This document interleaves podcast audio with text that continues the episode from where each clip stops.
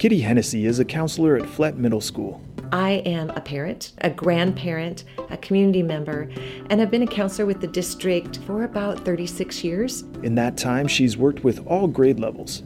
So, Kitty, graduation day may seem far off for younger kids, but what are some things that they should be thinking about at this point? Well, I would say, even if your children are in elementary school, start talking to them about the world of work.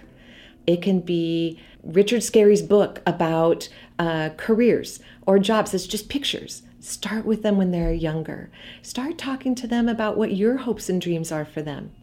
And most importantly, take time to learn what's important to them.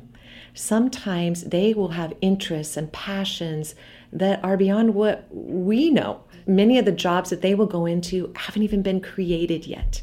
But we do know for a fact that all of our students will need some training beyond high school. They will need to look at either further education or work experience to get them into jobs that provide a living wage, that provide benefits, that provide, I think, hopefulness and joy for them um, in their future. Can you describe what a high school and beyond plan is?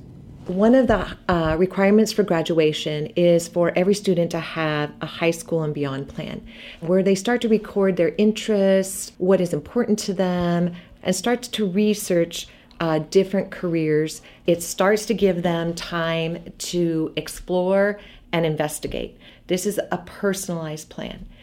The students that did the best in high school, their senior year, were students who had spent time and really thinking about who they are and where they wanted to go next.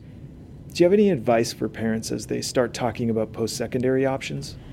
One of the things that we can do, and I think is so helpful, even with younger kids, is just helping them dream. They don't need to have it all figured out. Sometimes our really uh, anxious kids will say, Oh my gosh, you're talking about my future, and I don't know what I want to do. And it's okay to say, Well, you don't need to know. But let's look at that. Have you ever wondered what that is? Um, the internet is a great place to look at it. Our district has a really good online program called SchooLinks. You can go onto that, and even as a parent, you can take virtual tours of campuses. Uh, same with the apprenticeships, they have all of those uh, where students can experience what it is, and then they can see what the uh, requirements are for entry. Um, and I think most importantly, give them the hope that there is something for them um, and that they need to prepare and work hard and that you will help them to navigate that next step. How do you balance getting younger kids to start thinking ahead while letting them know they still have time to be just a kid? Sometimes people will say, Oh my gosh, why do you start so early? It might be really stressful. Well, I can remember with with my own boys when they started and they wanted to be Power Rangers and then they wanted to be soccer players and then they wanted to be gamers and then they started really going into what is it that I want to do for my career.